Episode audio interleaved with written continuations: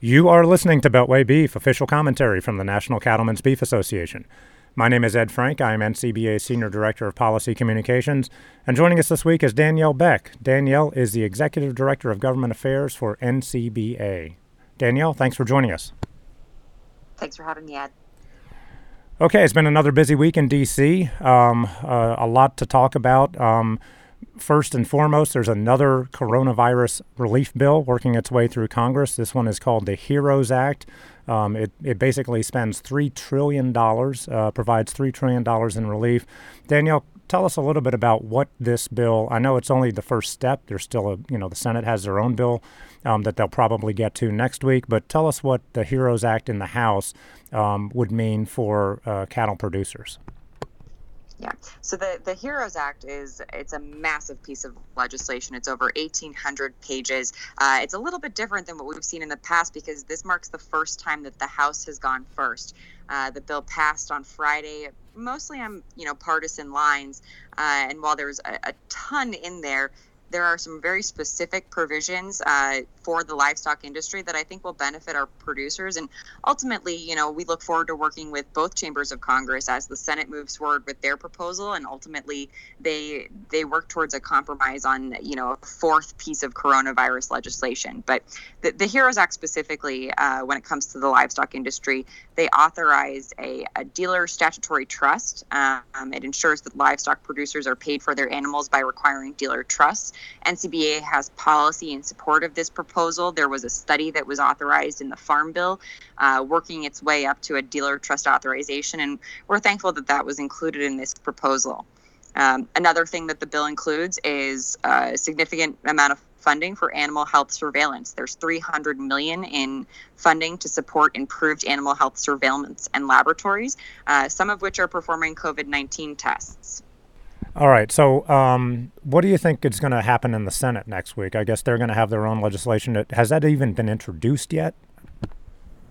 So, a, a bill in the Senate has not been introduced. You know, thus far, uh, Majority Leader McConnell has said that we, we need to wait and see what happens. You know, we're we're basically writing checks like they're monopoly money here. A tremendous amount of money has already been spent thus far in response to the the pandemic.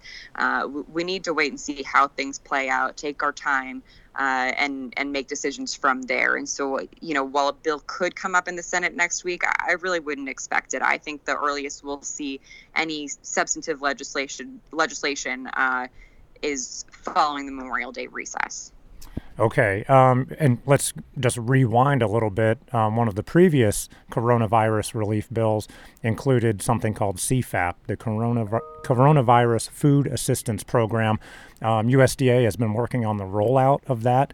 Um, what kind of update can you give us on, um, you know, what that's going to look like and when it might be available for producers?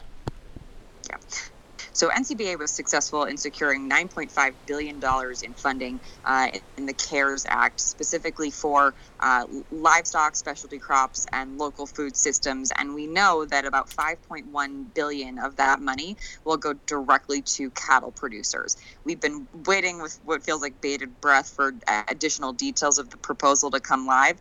Uh, this week, USDA's Farm Service Agency held a webinar for producers who are looking for more information on how to sign up, uh, how to access FSA, and ultimately, when the program is available, uh, hopefully, that will streamline the process for any of our guys out there who may not regularly work with FSA. I would be willing to bet money that additional details of this proposal, the full details, will be available early next week. Uh, and then, you know, I think signups will probably start after Memorial Day as well. And one good thing to make note of, too, is the, the House bill, the HEROES Act, does include additional funding for the Commodity Credit Corporation, which can ultimately continue funding CFAP. Uh, so we know that there's going to be 5.1 initially from uh, for livestock. Uh, there was a second tranche of money included in CARES for the CCC, but the way that that process works is pretty wonky, and 14 billion of that money won't become available until uh, after the end of June. So there's already more money coming there, but hopefully um, this next coronavirus legislation, um, whether you're calling it the HEROES Act or CV4 or CARES 2.0, because there are uh, plenty of different names out there. Uh, hopefully, that will include additional funding for CFAP, specifically for cattle producers, and then hopefully we'll be able to get some additional uh, legislative proposals included in whatever the fourth package is. Okay, well, we'll keep an eye on CFAP uh, next week, and obviously follow us on Twitter at, at Beltway Beef and check our website at ncba.org for the latest on that when that rolls out.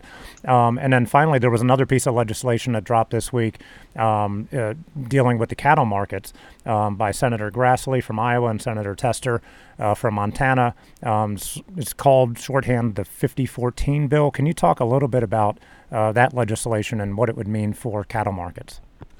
Sure. So that legislation would require a minimum of 50% of a meat packer's volume of beef slaughtered to be purchased on the cash market. Um, you know, right now, Ed, cattle producers utilize a multitude of methods to market their livestock, including the cash market. Uh, increased price discovery is something that we know will benefit all segments of the cattle industry. And we've been working really closely with a group of key stakeholders. It's a, a, a cattle market sub uh, working group their industry experts and partners in academia to develop you know tangible methods that might increase price discovery but at the end of the day um, what the 50 over 14 proposal represents is a, a heavy handed government intervention in the free market. And it would really restrict an individual producer's freedom to pursue marketing avenues that will ultimately best suit their individual business's needs. Um, you know, cattle producers across the board are no fan of government mandates. Uh, we don't think that the government should be in the business of telling cattle producers how to run their day-to-day operations. And so right now we're we're really working towards a more equitable solution that can be industry driven and still allow for um, you know free market principles to thrive. And uh, you know I think the thing that's really hard right now is that cattle producers are hurting. There's a tremendous amount of volatility, um, and we hear you, we feel you. It's it's a terrible situation. We are working around the clock to try and rectify that situation, and we're trying to find solutions to these problems. But I think a lot of what we're seeing on Capitol Hill right now is reactive policymaking. And when you're in the middle of a pandemic, now is not the time to be making rash decisions on long term authorizing measures because the, the ramifications of a proposal that has not been well thought out, that isn't industry driven, that doesn't have the support of academia, um, you know, it hasn't been vetted in a transparent process on the Hill, it, you really you stand to risk a lot more than what you know the reward might be. And so we're going to continue working on these issues uh, and hopefully come to a, an industry consensus on a solution that will really increase price discovery address some of the volatility we're seeing regardless of whether we're in a pandemic situation or not uh, and then maintain the free market principles that our industry continues to thrive on yeah, I think it's a good uh, rule of thumb uh, in in life as well as in legislation on Capitol Hill. Is you know don't make uh, rash decisions uh, in, during a very stressful time, and this is certainly a very stressful time for for everybody in the industry. So, um, Danielle, thanks for the update, and uh, thanks for joining us. Thanks for having me, Ed. You've been listening to Beltway Beef. Until next week, eat beef. Check us out online at policy.ncba.org and follow us on Twitter at, at BeltwayBeef. Thanks for listening.